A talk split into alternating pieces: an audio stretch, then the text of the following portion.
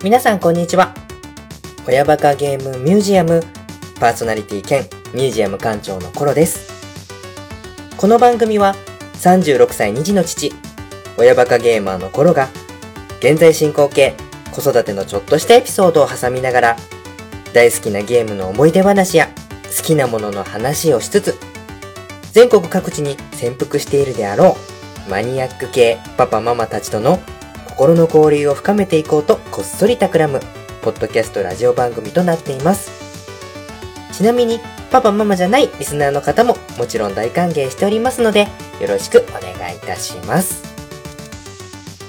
はい。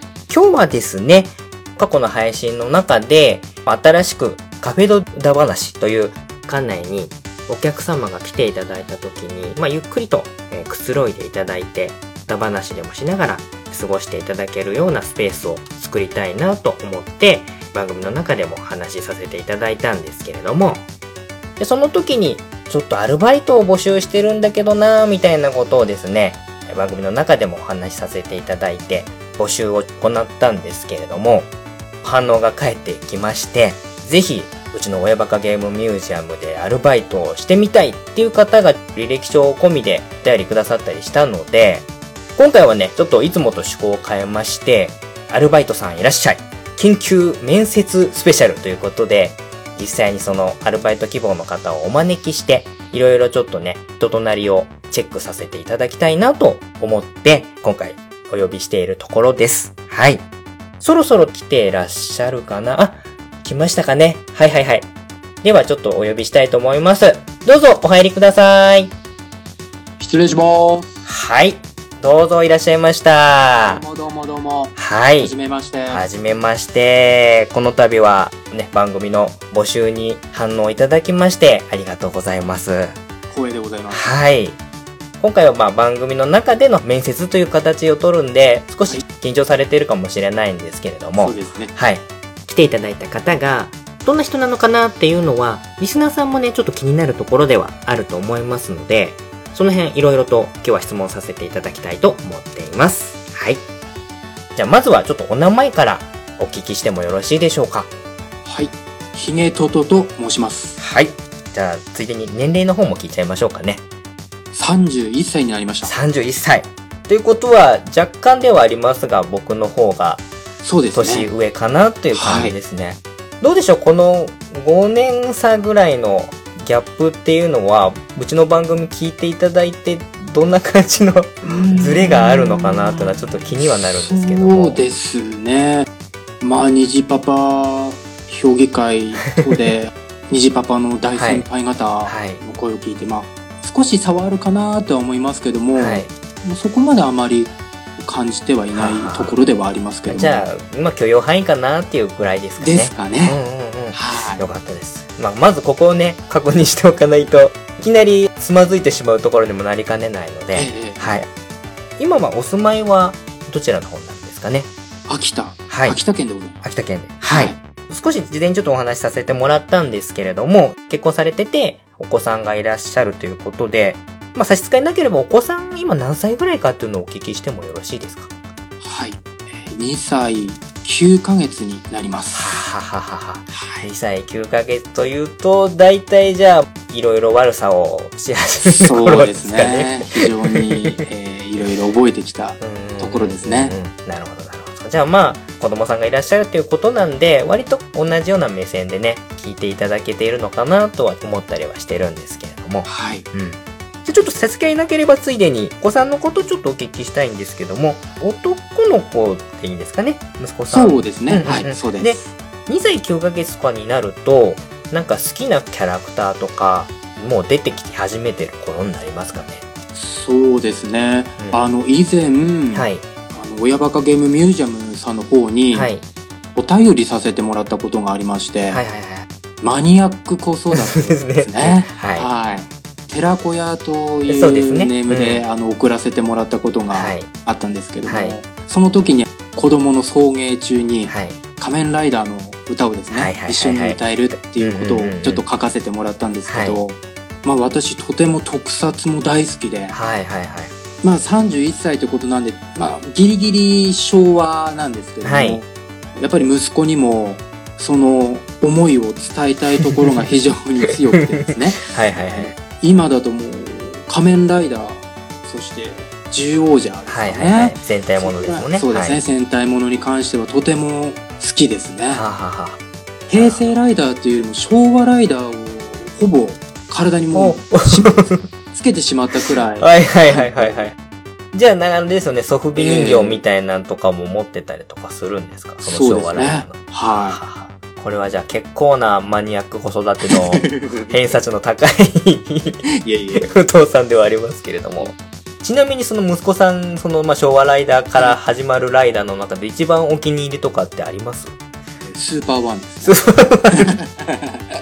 うん、なんかいいとこついてきますね。そうですよ、うんスーパーワンとスカイライダー。はいはいはいこのはい。二つがどうもお気に入りのようでですね。それはなんかデザイン的なものというか、技的なものとか。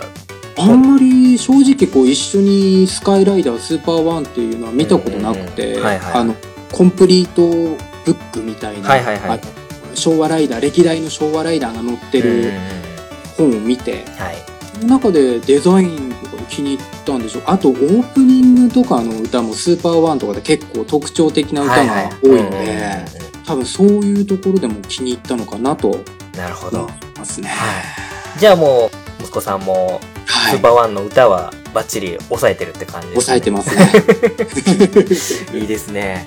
僕もね、特撮系で言うと、宇宙刑事ギャバンの歌を娘に覚えさそうとしたことはあったんですけれども、さすがにね、ちょっと女の子だったんで、あの、一時期いいとこまでは行ったんですけど、定着までは至らなかった感じですかね。まあ、その気持ちはちょっとわかります。はい。じゃあまあ、仮面ライダーとか特撮系のものが今後楽しみかなっていうような感じのお子さんで、はい。はい。いいですね。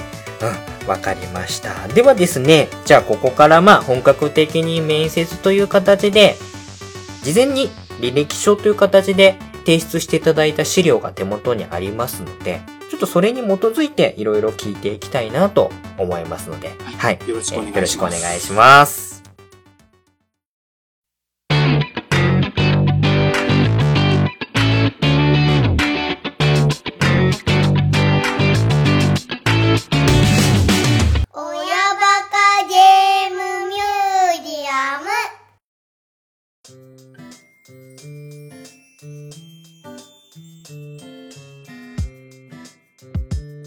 ではですね、まずはじゃあ、まあ人となりを知るのに一番まあ手っ取り早いのは、どういったものを趣味にされてますかっていうことの質問欄なんですけれども、はい。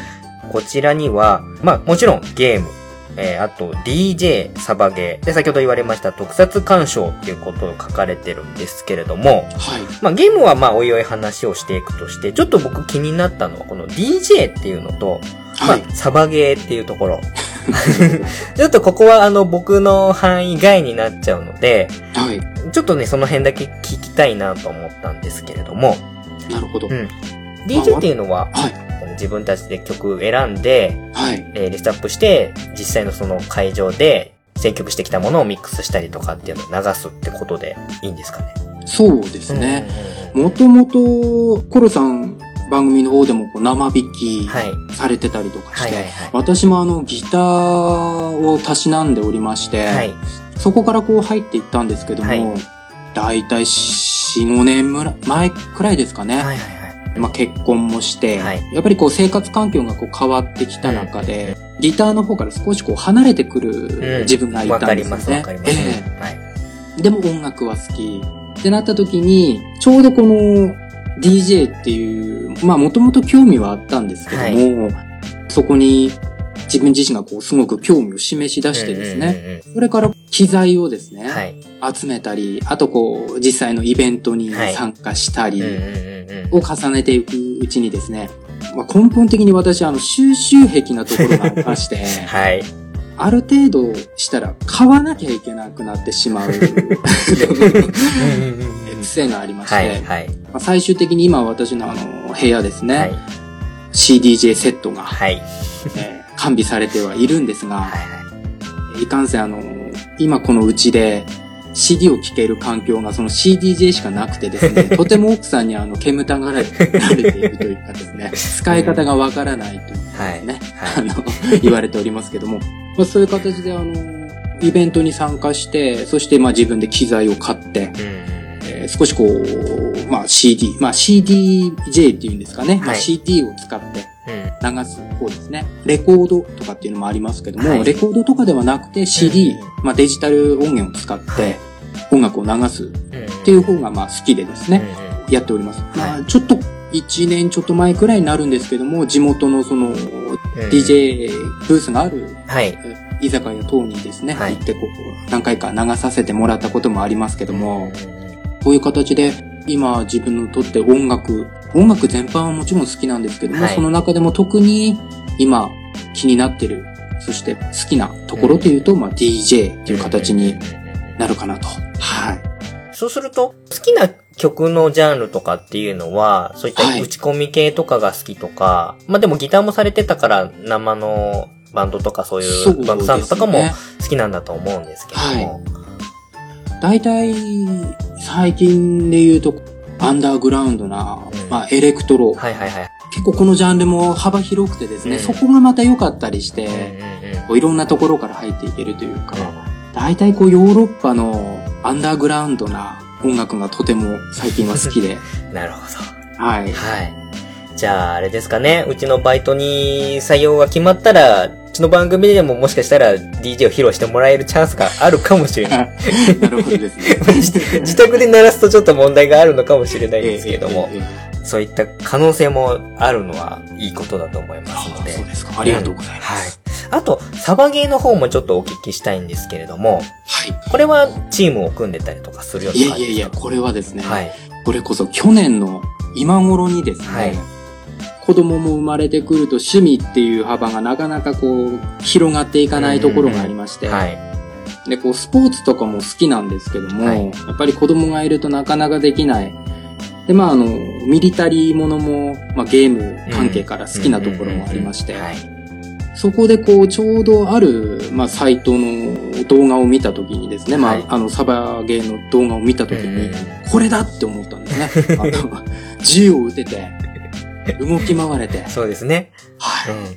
あこれは自分にとっての新しいスポーツだなと、大人のスポーツだなって思ったのがきっかけでして。で、ちょうどあの近くにですね、調べてみたら、かなり、まあ、秋田県でも有名な、あの、はいサバゲーの振興会っていうものがありまして。そこに去年の8月に見学をしに行ってきたのがはい。初めだったんですけども、まあ、非常に全然違う空間でして、はい。あのとても刺激的な 半日だったんですけど、すごく暑い日で、はい。あの、周りはもうみんな着てるわけですよ。はいはいはい。迷彩服着て、ねあと、ミノみたいなの被ったりとかもするんですかね。そうですそうですそうですで、あの、銃を構えてる、あの、日本兵の方もおりましたし、あの、すごくこう、そこでですね、その方々にいろんな質問をさせてもらったりとか、はいはいはいはい。そういう話を聞いたら、やっぱりこう実際にやってる人たちの話を聞くっていうのが一番こう楽しくて、はい。で、それを聞いた時に、あ自分も実際にこれやってみたいなって思ってですね、それから少しずつそのイベントにも参加しつつ、あと自分でサバゲーグッズを買いはい。っていうところで、ただなかなかやっぱり奥さんの目もありますし、物はですね、少しずつ少しずつ集めていったんですけども、ね。ちょっとね、奥さんからすると理解得難いジャンルの趣味ではありますよね。そうですねうんうんうん。まあ私がこう多趣味なところもあるので、うん幅広くこう大きな気持ちで見てはくれてるんですけども、はい今月にあの、次世代電動ガンを買ってしまいまして、なんかすごい、まあなんか、すごそうな感じの響きですよ、その名前からすると。あまり理解はされていないところではあるんですけども、はい。まあ着々と物もですね、はい揃って、自分の方の気持ちとしてはもうサバゲーに行くぞと。うんうんうん。一方ですけども、奥さんにしてみれば、ちょっとこう、冷ややかな目で見られているところであるかなという感じでしょうか。わかりました。まあまあな、でもね、楽しいことがあるっていうのは自分が生きていく中ではすごく大事なことだとは思うので、そうですうね。ん。それが無駄になることはないとは思うんですけども、ええまあ、要はバランスの取りどころが難しいジャンルの趣味だとは思うので、はい。うん、まあ、ここでね、ちょっとなんか揉めたりしないように、ちょっと僕としては見守るしかないところではあるんですけれども。そうですね。まあでも、楽しそうな趣味だなとは思いますね。そうですね。すごくこう、あの、実際にゲームに参加させてもらったりしたこともあるんですけれども、実際にあの、会場に行くと銃を貸してくれたりするので、レンタルもあったりして、あの、気軽にこう参加もできるんですけども、はいとてもこう面白いですよ。うんはい。すごくいい。体も動かせて楽しいですね。本当に。はい。わかりました。じゃあちょっとまたね、新たなそのサバゲーっていう、今までのそのうちのミュージアムにはないジャンルなんで、えーそれつながりの話がどっかで何かできれば。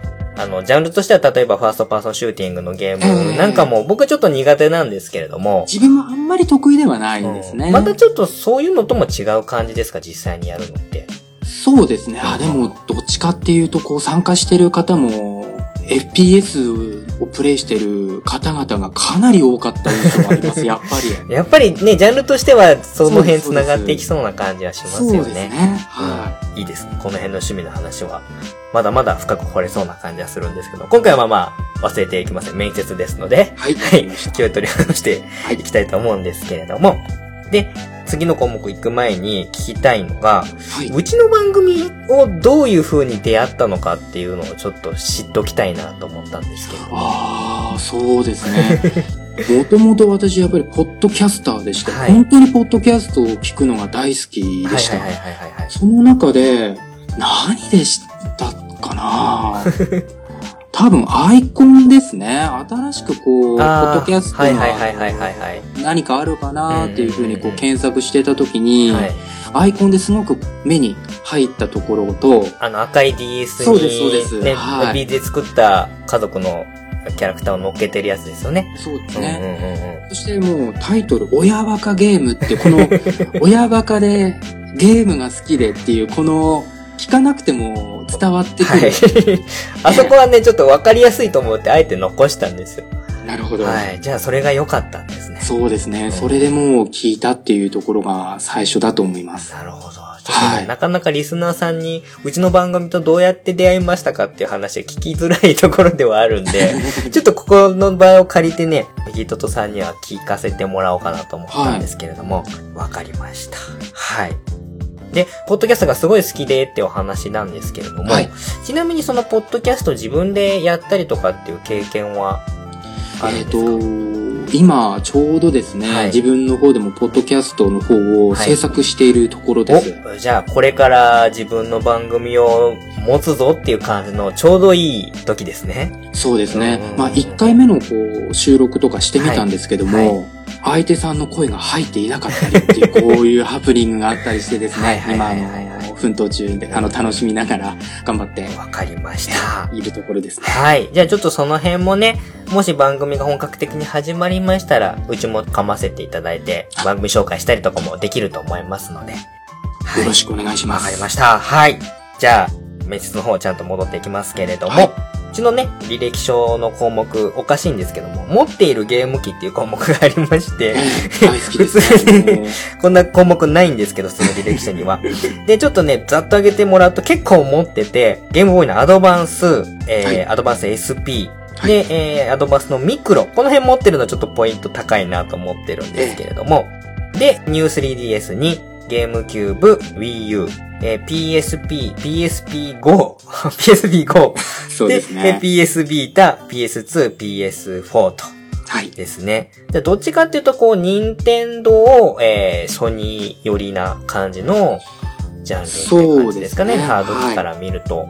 うんうん。で、結構このミクロとかも、今、未だに持ってるのって、意外と今ミクロも値段そこそこしてですね。そこそこしますね。うん。僕も欲しいんですけど、ちょっとね、買いづらいところがあって。ちなみにこのミクロのカラーとかって、これはあの、ファミコンああ、やっぱり。そうなんです。僕もファミコンから欲しいんですけど、今ちょっとね、なかなか出回ってないので、はうん。あれはね、ちょっと僕も欲しいハードではあるんですけれどい。も。いいですよね。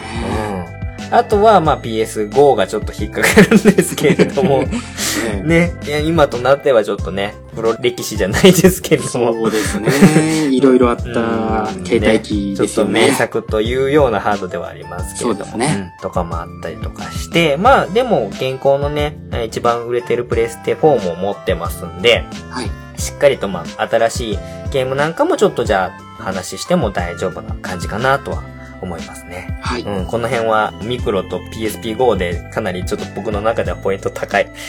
なるほど。ありがとうございます。はい。いいですね。はい。で、続いて、一番最近やったゲームは何ですかっていうことでちょっとお聞きしてたのが、はい。えーこれはまあ PS4 のメタルギアソリッドの5、ファントムペインですね。そうですねこれをやられてるっていうことで、はい。はい。と僕もね、この、あの、ファントムペインに関してはプレイはやらせてもらったんですけれどあ、も、そうなんですうんうんね。うん。やっぱりゲーム内容としてはかなり作り込んでるようなゲームなんで、はい。難易度的にはね、結構難しかったんですけども、楽しんでやった思いがありますね。えっと、ヒゲトトさん的にはどうですか？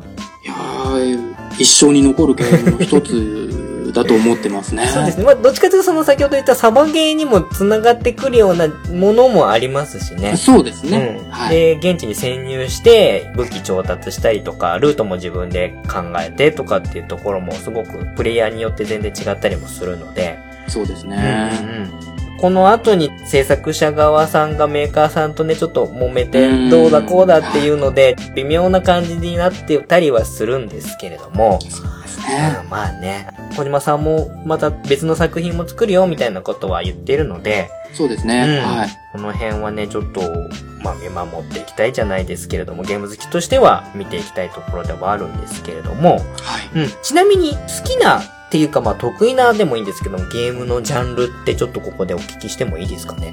そうですね。RPG、はい。そしてアクション。うんうん。大体ここが好みであり、うん。まあ得意というところではないでしょうか。んんんはい。好きなシリーズとかっていうのはありあもうメタルギアシリーズに関してはとても好きなはいはいはいシリーズではあります。そうするとじゃあ、あの、コナミさんの方から次新作出ますよみたいな情報がつい最近出てたような記憶があるんですけれども、ええええあの辺をちょっとどうするかみたいなところですよね。ねね非常に、ちょっと 微妙な心持ちの。微妙なところでありますけども。僕も一通りはメタルギアシリーズはやってるかな。メタルギアソリッドから始まって2やって、5はやって、3もちょっと途中でやめちゃったんですけど、3もやったはい。感じですかね。ちょっと4はやんなかったんですけれども、ええうん、まあでもゲームとしてはかなり完成の高い、人気も高いシリーズなんで、そうですね。わかりますね。その辺は、ヒゲトットさん、ちょっと強いかなっていう感じですね。はい。うん。あの、メタルギアに関しては、はい。はい、お任せください。わかりました。はい。了解です。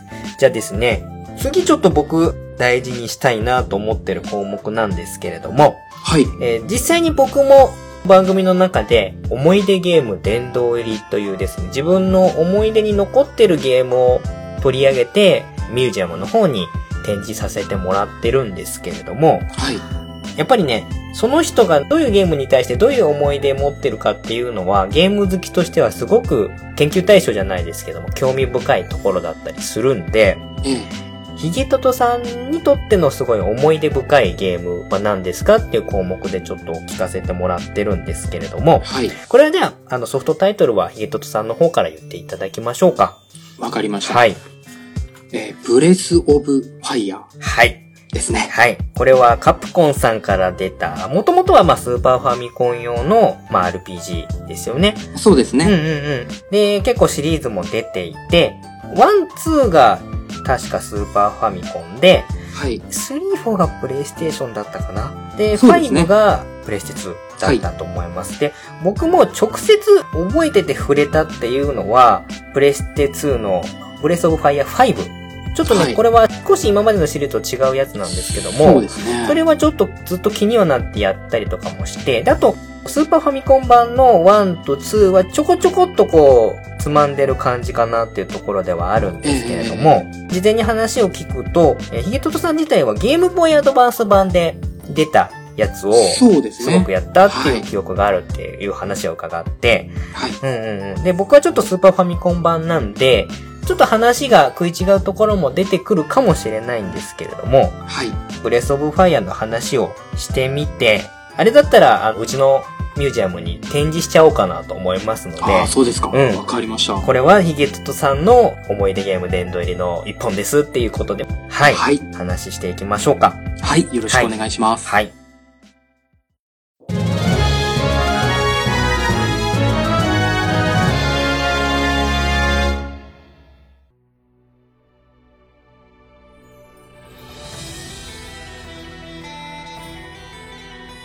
では、館長の方からですね、このブレスオブファイアについて簡単に紹介だけしてみますね。はいはい。先ほども言いました、スーパーファミコン用ソフトに出ました。1993年4月3日発売のカプコンさんから開発販売された RPG になります。ヒゲトトさんがやったゲームボーイアドバンス版っていうのは、2001年7月6日ですね、に発売されたもので、スーパーファミコン版にダッシュとか中断機能を付け加えたりとか、あとグラフィックがちょっと書き直しして、演出的にあの1万円が追加されたりとかっていうようなところが若干変わってるみたいですね。そうですうんうんうんね。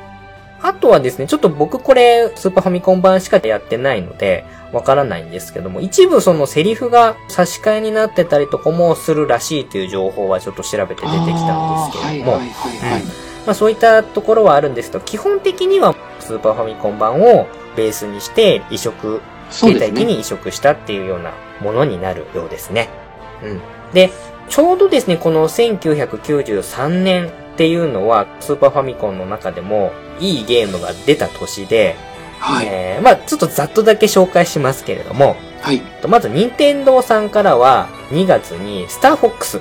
あうん。あ。これはまあ、あの、シューティングゲームますね。はい出てたりとか、あとは3月には僕が大好きなメタルマックスの2が出てたりああ、なるほど。で、カプコンさんは、ちょうどこの年に、ファイナルファイト2と、スト2のターボうんを5月、7月に出してたりとかしますね。うんうんうんうん。なるほどですね。スクエアさんなんかは聖剣伝説2を出してたり、ロマサガ2を出してたりとか、エニックスさんはトルネコの大冒険うん。なんかを出してたりとかすると。で、うちの番組でちょっと取り上げたドラッキーの草野球も実はこの年、えーあ そうだ12ったんですね月に出てるっていうことですね。うん、そんなまあ結構有名どころの続編とかが出てて、かなり脂が乗ってきた時期に、まあ、新規タイトルで出てきたのがこのブレスオブファイアとうんいう感じだったみたいですね。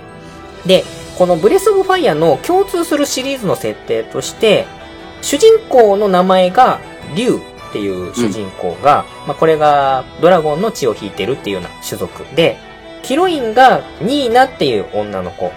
これが背中に羽が生えてる飛翼人っていう種族のキャラクターになるんですけども、これがまあ、設定としてずっとこう引き継がれてるっていうような感じらしくて、この辺は、そうでうん。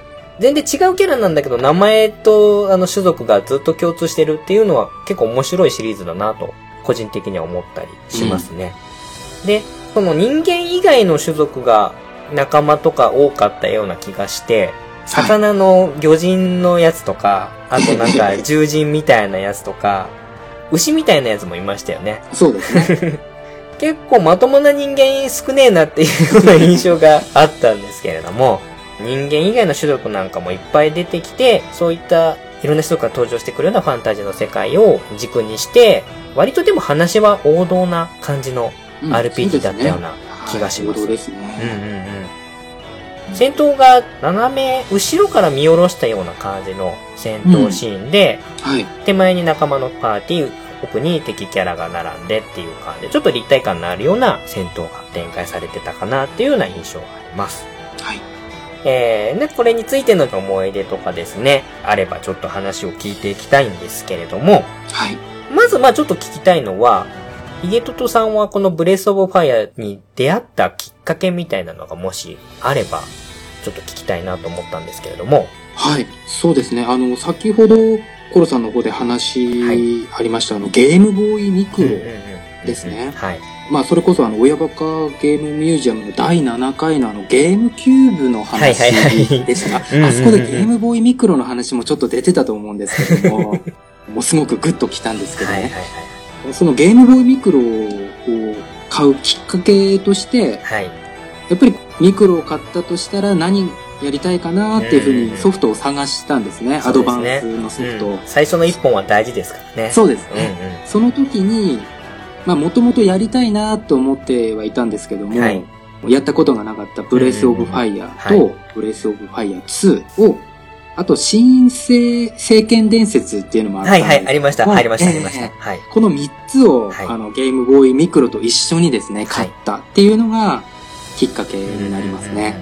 うん。じゃあ、ハードと一緒に買ったぐらいだから、結構ね、思い入れがあって買ったっていう感じですかね。そうですね。うんうんうん。で、実際にやってみて、印象はどうでした？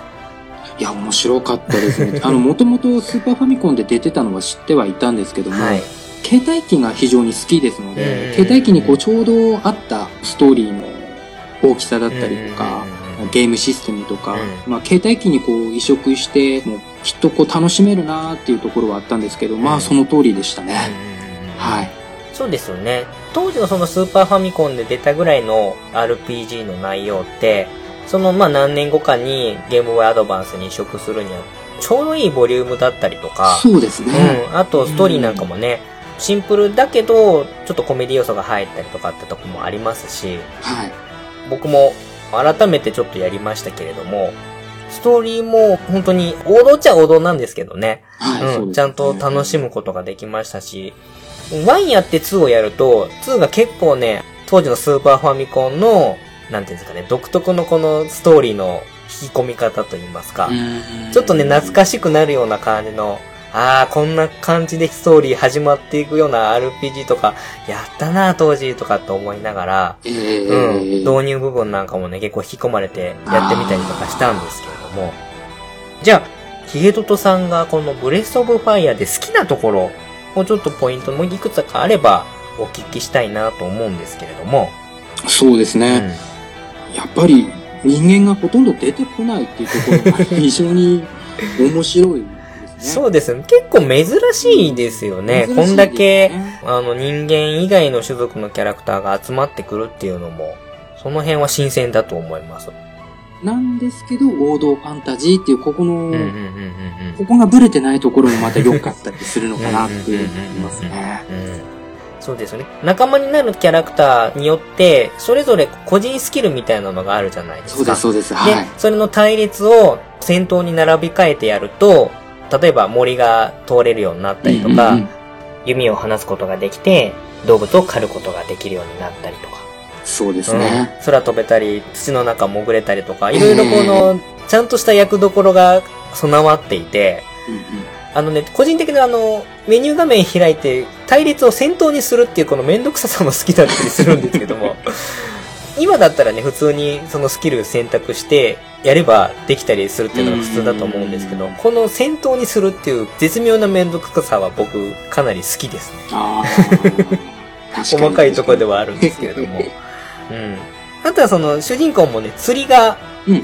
得意と言いますか、あの、これはシリーズ代々受け継がれていくんですけれども、海辺に行って釣り竿を持ってれば釣りがすることができたりっていうのでね、はい。ちょっとした息抜きというかミニゲーム的な楽しみ方もできて、そうですね。うん。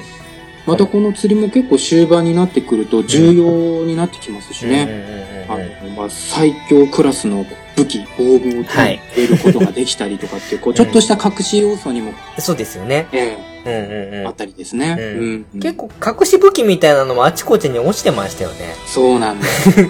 ここがまたいいところですね。うん、僕この、いろんなところにアイテム落ちてるっていうのはやっぱメタルマックスとかでもそうだったんですけれども、なるほど、なるほど。あの、あ、こんなとこにこんな武器あるんだみたいなね、探す楽しみっていうのは、ブレスオブファイアにもあると思いますね。はい。なるほど。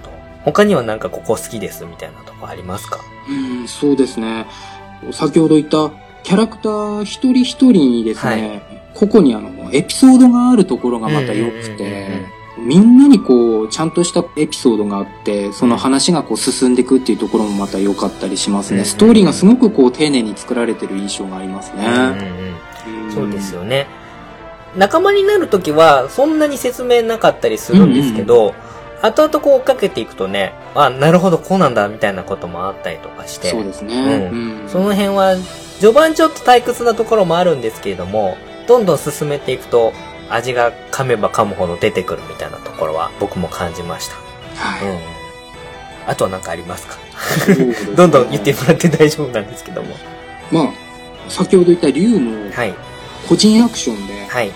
あの、竜変身っていうのはいはいはいはいはい歴代のシリーズでも引き継がれていくんですけども、もう一つ、キャラクターの中にダンクっていう盗賊がいるんですよね。そうですね。あの、ちょっと、なんていうんですかね。まあ、黒人っぽいって言えばちょっと、あの、失礼な言い方になるかもしれないんですけれども、盗賊っぽいのでいるんですけれども。一応設定では人間の設定ではあるんですけど、そうですよねうんうんうん。でもあのーねこのダンクっていうのもかなりあの、個人アクションが肝でして、そうですね。はい。合体っていう、ですね。うんうんうん。合体能力を持ってるわけですよ。そうですね。僕これ当時、度肝抜かれた記憶があるんですよね。仲間同士が合体って言って、今でこそね、あの、ドラゴンボールでフュージョンがどうだっていうので、人と人と合体するのが、そこまで違和感はなかったんですけれども、は当時、種族も全然違うのい。に、うん。合体してそのキャラクター同士が、グラフィック的にもね、ちゃんと。特徴を備えた状態で合体してるっていうのは、うんこれ他の RPG にはなかったないですよねと思いますので、僕これかなり印象深いです。はうん。い。なんで、ダンクも人間じゃないんじゃないかなってこう思うところもあるんあれ、ですよね。ダンクは、なんかどっかの王族の血を引いてるとか設定でしたよね。そうです、そうです。まあ、後々分かってくるんですうんうんうんうんうん。そうなんですにしても合よ。体能力持ってるってこれすごい、うん。他のア人、獣人の、ちょっと一歩群抜いてるくらいそうですよねところはあります。見た目普通なのにお前合体とかすげえなっていうような感じですよね。そうそうそうです。でこの、まあ、ダンクのこの合体機能も非常に良くてですね、うん。合体すると変わるわけですよ。そうですよね。グラフィックで、この、先ほど言った個人アクション、この合体した後うん。のはい。キャラクターでしかできないアクションができたりとかっていうのも、ですよね。これがまたうまくうん。うんできてまして、うん。だから戦闘でこう、ただ合体して戦うだけじゃなくて、うん。フィールド上で合体して、謎解きをしていったりとか、うんうんうん後半になってくると結構重要な、ねあの、謎解きに欠かせなくなってきたりっていうのがですね、あの、非常にやり込み要素の幅を広げているなっていうのを思いますね。わかりますわかります。は。はいい。僕もこの話は、ヒゲトさん出なければしようと思ってたくらいなので、バッチリ出てきてよかったです。はい。まあ、竜の、その竜変身はい。の、竜の祠っていうのがあって、はいそこで試練を受ける。うんうんうん。確か全部で9つあったと思う。うんうんうんうん。まあ、ちょっとこれネタバレのところにも入ってきますけど、はい。大丈夫ですか、ね、大丈夫ですよ。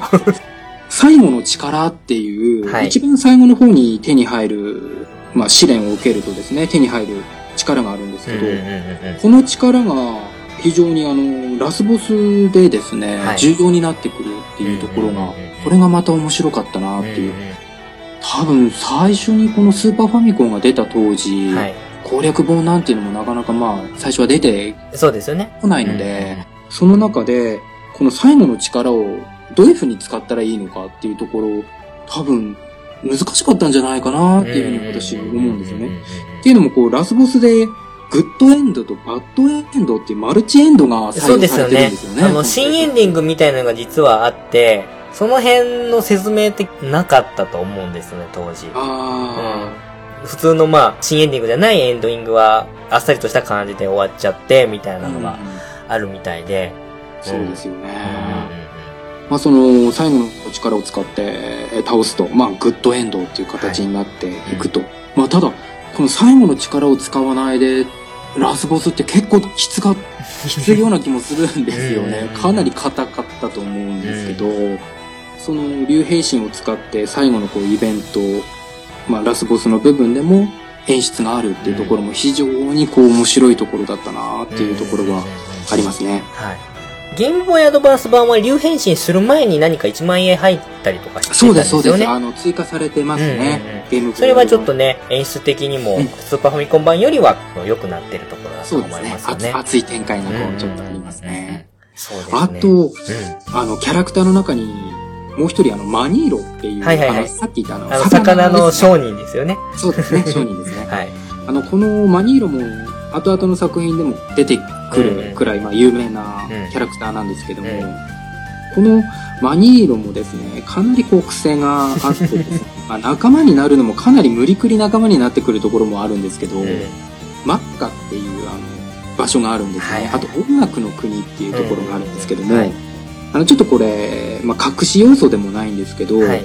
そのマッカと音楽の国の街の中に入っていくと、こう、誰もいないカウンターがあるんですよ。はい店の中に、はいはいはい。で、そこで、あの、先ほど言ったマニーロを先頭にして、で、カウンターの奥の方でですね、まあ、決定ボタンを押すと。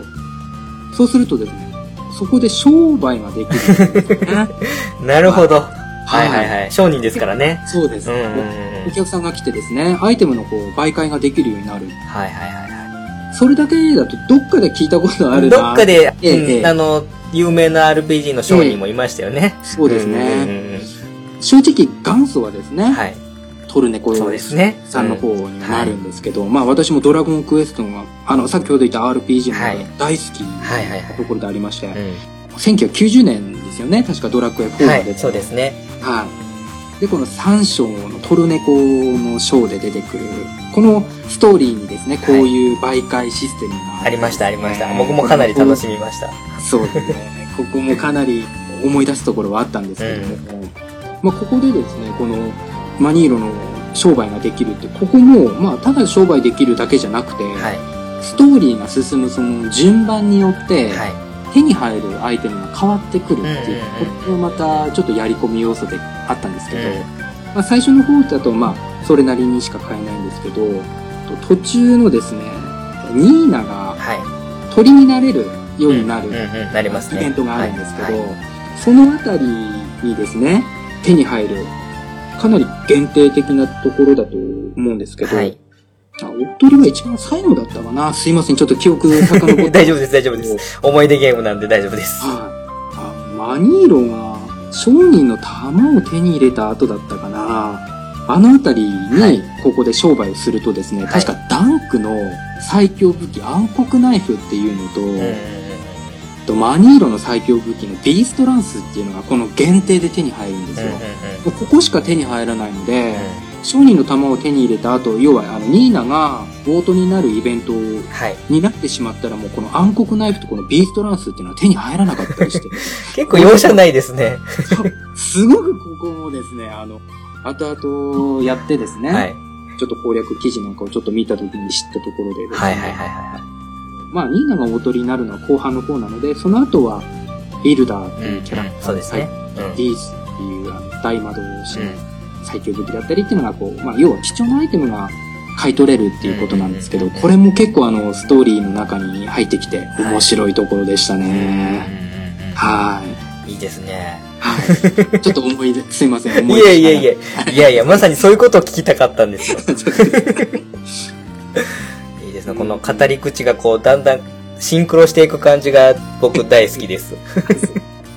あと BGM とかもすごくバリエーションがそうですね豊富でしたうよね。ん。ストーリーの進行に合わせて曲が変わったりとか、そうです、そうです、ありますよね。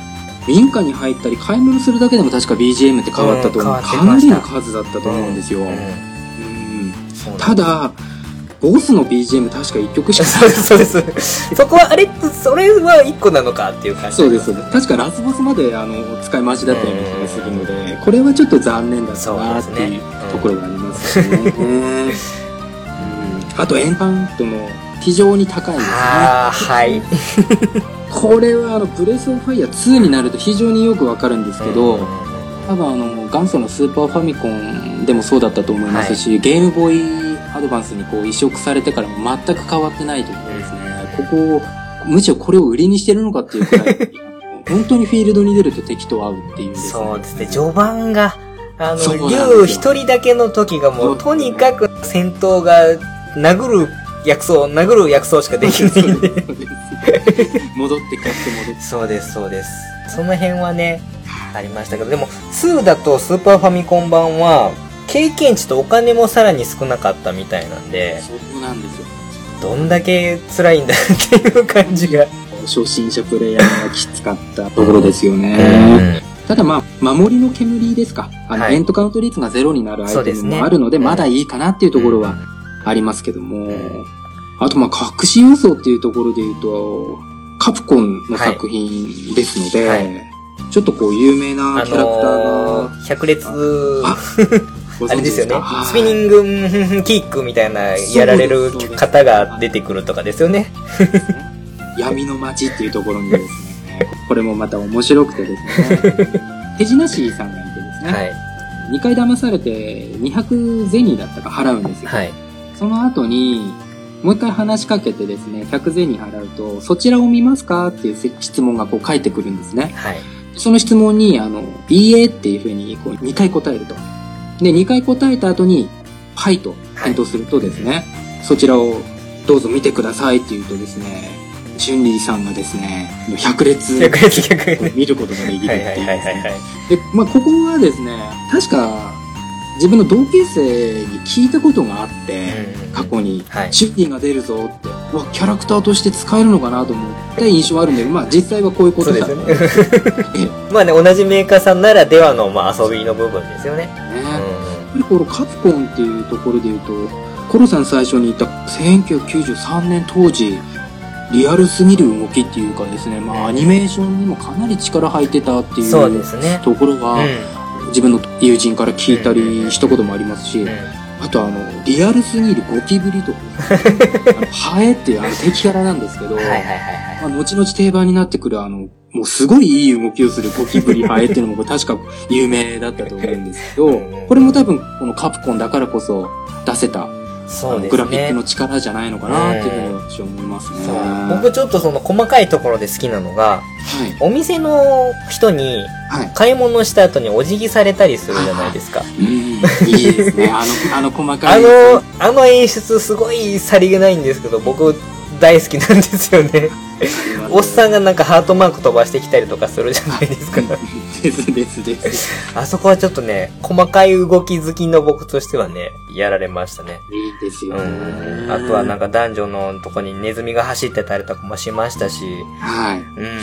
そうです、そうです。ありました、ありました。結構そういう細かいところも凝ってやってくれてたので、ううん、ん。ドット絵好きな人なんかもね、結構楽しめると思いますよ。そうですようん。本当に。ううんん。あと、まあ、自分が購入したのが2013年の8月で、クリアしたのが1ヶ月後の9月だったと思うんですけど、うんうんうんあの、ツイッターの方で記録として残したりしてるんですけど、はいあの、ゲームボーイアドバンス版にだけだったと思うんですけど、はい隠し要素っていうのがありまして、はい。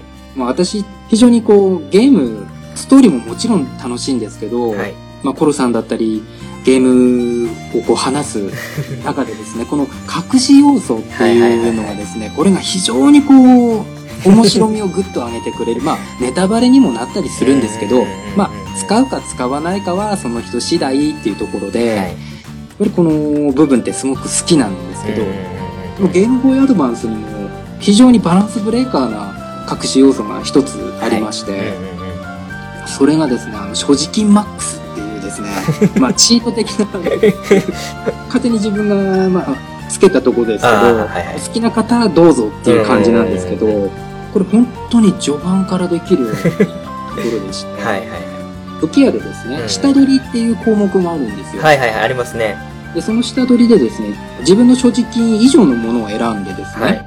あの、下取りをすると。はいはい。で、次に、まあ、装備できるキャラクターにカーソルを合わせて、はいえー下取りしていいですかっていう質問に対して、いいえって選ぶんですね。うんうんうんうんそうするとですね、効果音が鳴ってですね、所持金がマックスになってる。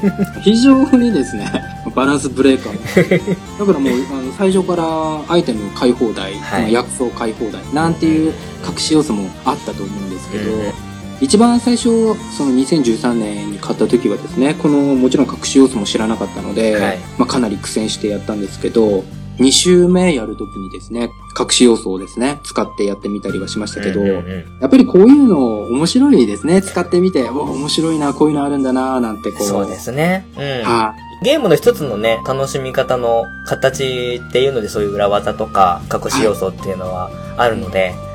そうですよね。うん有名なやつとかだとね、話してて、ああ、それは覚え覚えてる覚えてるって話になるじゃないですか。やっぱりこう、うん隠し要素だったり、うん隠し攻略的な、あの、はい本とかもいっぱい出てましたしね。うんああいうのを見てるだけでも楽しかったです。はい。学校の休み時間に。買ってもいないゲームの隠し要素を頭にいっぱい入れて、はい。あの頃を思い出しますね。はい。わかりました。結構ね、あの、バーっと思いの丈を話してくださって、そのね、思い入れの度合いの深さが伝わってくる感じの内容で、聞いてる僕もね、やっぱり楽しくなってきちゃう感じなので、ねすごくありがたいなと思いますけれども。楽しかったですうんうん。思い出してください。今、一応面接をしてたので。すみません、そうでした。はいはい。あの、でもね、この気持ちはすごく僕、あの、館長として良かったので、この作品はじゃあ、ヒゲトト枠で、ぜひぜひ、当ミュージアムに飾ろうと思いますので、ありがとうございます。ありがとうございました。はい。じゃあまあ、とりあえず、ブレスオブファイアに関しての話をここで一回まとめたいと思うんですけれども、はい。うん。まあ、ヒゲトトさんに関して言うと、ゲームボーイミクロっていうハードと一緒に買った思い入れのある RPG。で、なおかつやり込みですごく楽しんだゲームそうでもあるっていうことですよね。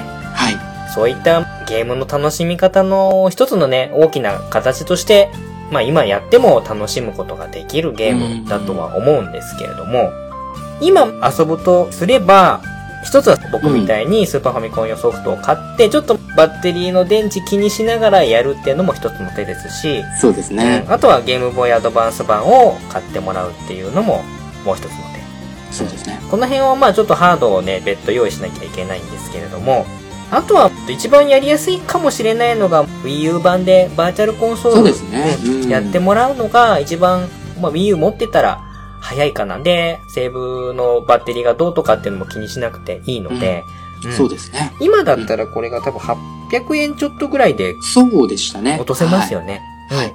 なので、このね、ヒゲトトさんの熱い思い出トークを聞いて、ちょっとくすぐられた方は、ぜひぜひ、当番組でも、館長の頃も押してますので、やってみてはいかがでしょうかという形で、えー面接のこの思い出のゲームの話を一旦まとめましょう。はい。いやいや、楽しかったです。ありがとうございます。はい。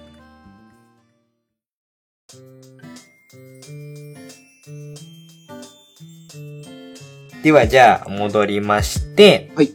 一応まあ最後大きな枠で、このバイトを申し込む時のヒゲトトさんの志望動機だとか意気込みっていうのをまあ書いていただいてるんですけれども、はい。まあこれ僕が読んじゃうのもちょっとね、味気ないので、ここに書いてることそのままじゃなくてもいいんでね、ヒゲトトさんの言葉で今の気持ちでも構いませんので、バイトをやるっていうことに対しての意気込みを聞かせていただきたいなと思うんですけれども、はい。はい。そうですね。やっぱりこう、親バカにですね、あの、本当にこう子育てを楽しんで、はい。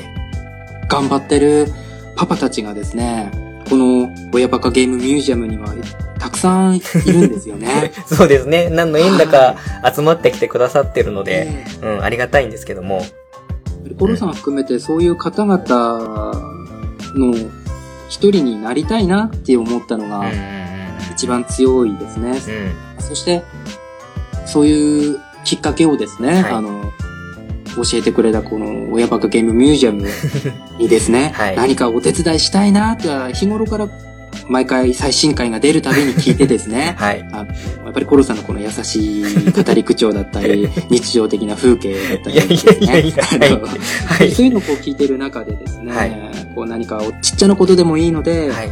何かお手伝いできたらいいなと思ってですね、はい。確かこの案内ですかね、バイト募集してますよ、なんて案内があって、本当にすぐ、そうですよ。びっくりしましたもん、僕。ええもう来たと思って。えーびっくりするくらい早くですね、あの、連絡させてもらったのを覚えてますけど、はい。うん、やっぱりこう、よかったかなって、あの、思いますね。こうやってコルさんとお話できるだけでも、はい。非常に自分にとっては意味のあるものね、なのかなと、はいちょっと硬くなってます。いやいやいやいや。あの、まあめ面接、はい。面接です、面接ですからね。はい、あの、思って、思っております。はい。はい。わかりました。はい。じゃあ、ね。聞いててちょっと恥ずかしくなっちゃったんですけれども。まあそんな感じでバイトをやりたいっていう気持ちはすごく伝わりましたので、はい。うん。そうですね。じゃあここで、えー、採用するか、採用しないか、発表したいと思うんですけれども。ですか。はい。緊張しますね。はいはい。じゃあ、よろしいでしょうか？わかりました。はいよろしくお願いします。えー、ヒゲトトさん、えー、親バカゲームミュージアムのはい。カフェドダ話、このはいス。ペースで、アルバイトをはい。していただきますありがとうございます。はい、よろしくお願いしますありがとうございます。いやー、あのですね、決め手は、はいこの思い出ゲームのところの、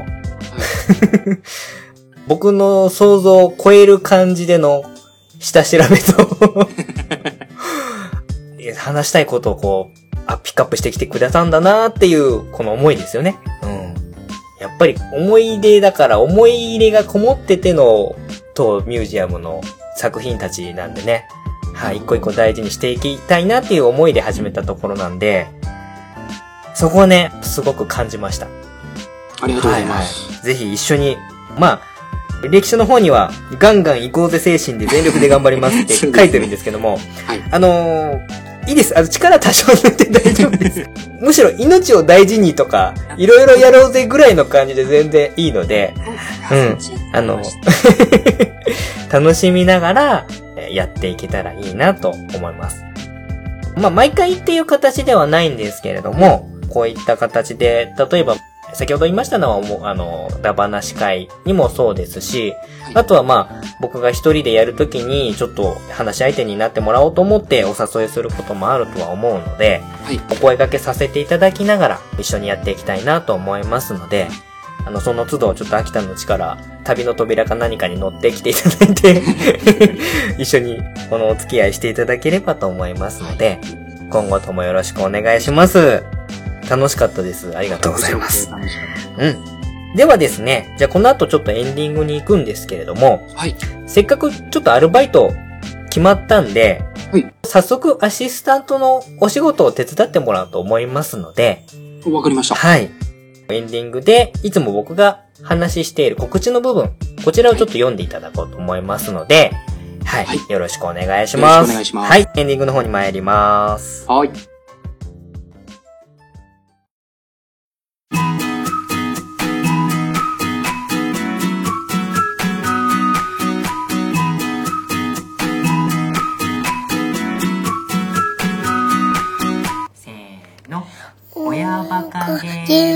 ミュージアム上手。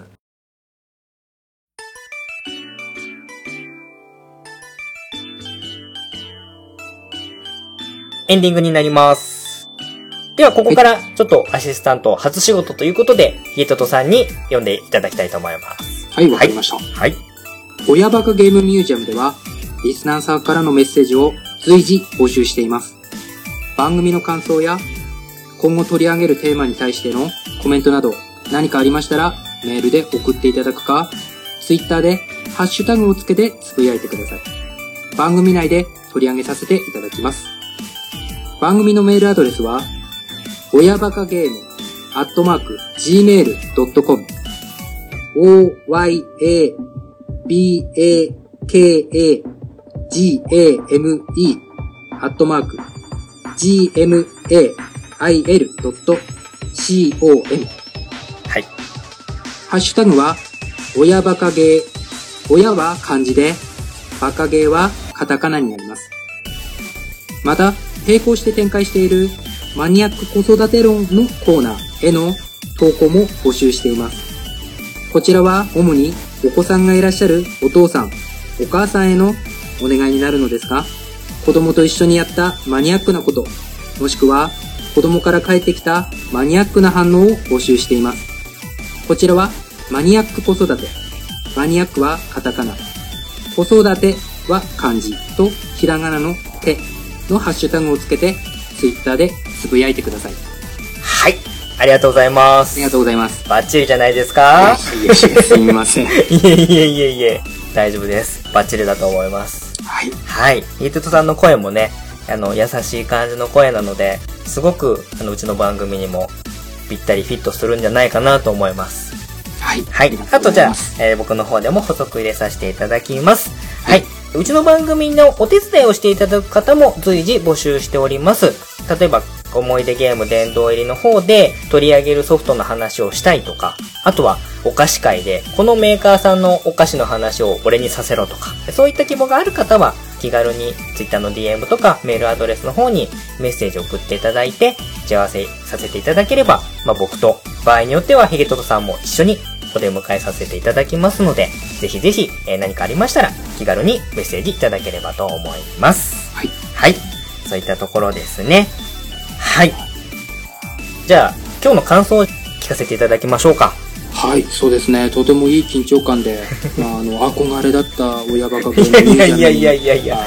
出させていただけたというだけで、はいま。ずあの、採用になったということでですね、はいこれから命を大事に頑張っていこうかなと はい。思う次第で。なんか、このタイミングでそれを使うと僕がまるで命を削らせてるような感じに。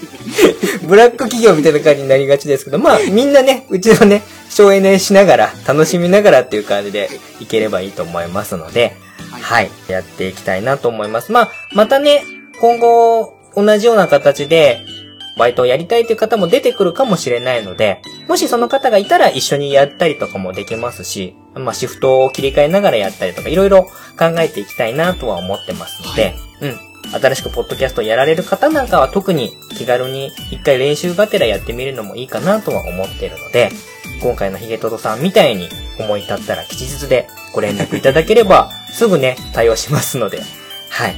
なんかあればやっていきたいなと思います。はい。ではですね、ちょっとまあ参考までに聞いときますけど、はい。ヒゲトドさん今後気になってるゲームとかありますか？そうですね。ドラゴンクエストはいについては非常に日パパの方々にあのはい聞いてみたいなっていうところははありますね。そうですね。じゃあ、結構メジャーなタイトルなんでね。うんあのそうですね思い出ゲーム殿堂入りに入れるかどうかも考えどころではあるんですけども、はい。まあ、他の番組でも結構話されてるところなんで、僕なりの切り口を考えての、まあちょっとヒゲトさんにも混じっていただきながら、うん他の人も交えて話するのも楽しいかなと思いますので、はい。うん。ちょっとやってみたいなと思います。はい。じゃあ今日はちょっと面接長引いてしまいましたけれども、まあこれに懲りずまたちょっとお呼び立てしますので、はい。ぜひぜひ今後ともよろしくお願いいたします。よろしくお願いします。はい。といったところで今回はこれでお開きにしたいと思います。お送りさせていただきましたのは、ひげととと。親バカゲームミュージアム館長のコロでした。はい。ありがとうございました。ありがとうございました。はい、皆さん、ではまた。あ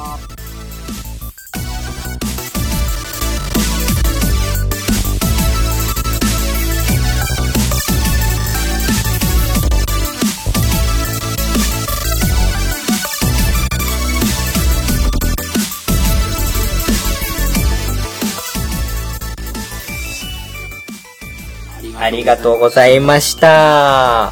楽しかった。いいんじゃないですかね。ちょっと僕が思ってたよりも全然、あのーポッドキャストやっても大丈夫なんじゃないかと思うぐらいの。いやいや、まだまだあの、ただ思ったらこう少しでもうん動いてみたいなっていうところはありまして、ただちょっとこう、出花くじかれた感じでしたけど、あの、ただこう、周りにも特撮マニアの方がいらっしゃったりとかですね、非常にこう、面白い、まあ、ポッドキャストを作れるんじゃないかな、そして、ポッドキャスターの人たちとこう繋がっていけるんじゃないかなっていうふうにちょっと思ってうん今いるところですね。だからすごくこう、コルさんのあの、優しいですね。あの窓口の広いこう、気持ちにですね、助けられたところでありますね。まあ、僕自身もね、他の番組に出させてもらったのがきっかけっていうのもあったので、はいはいはい、はいうんまあ、あの、まだ始めてね、本当2、3ヶ月の弱小ポッドキャストではありますけど、いやいやいやいや。ね、せっかくだったら新しい人を引き込むきっかけになれるようなことがやりたいなとは思ったので、うん。いや、本当に。嬉しいですね。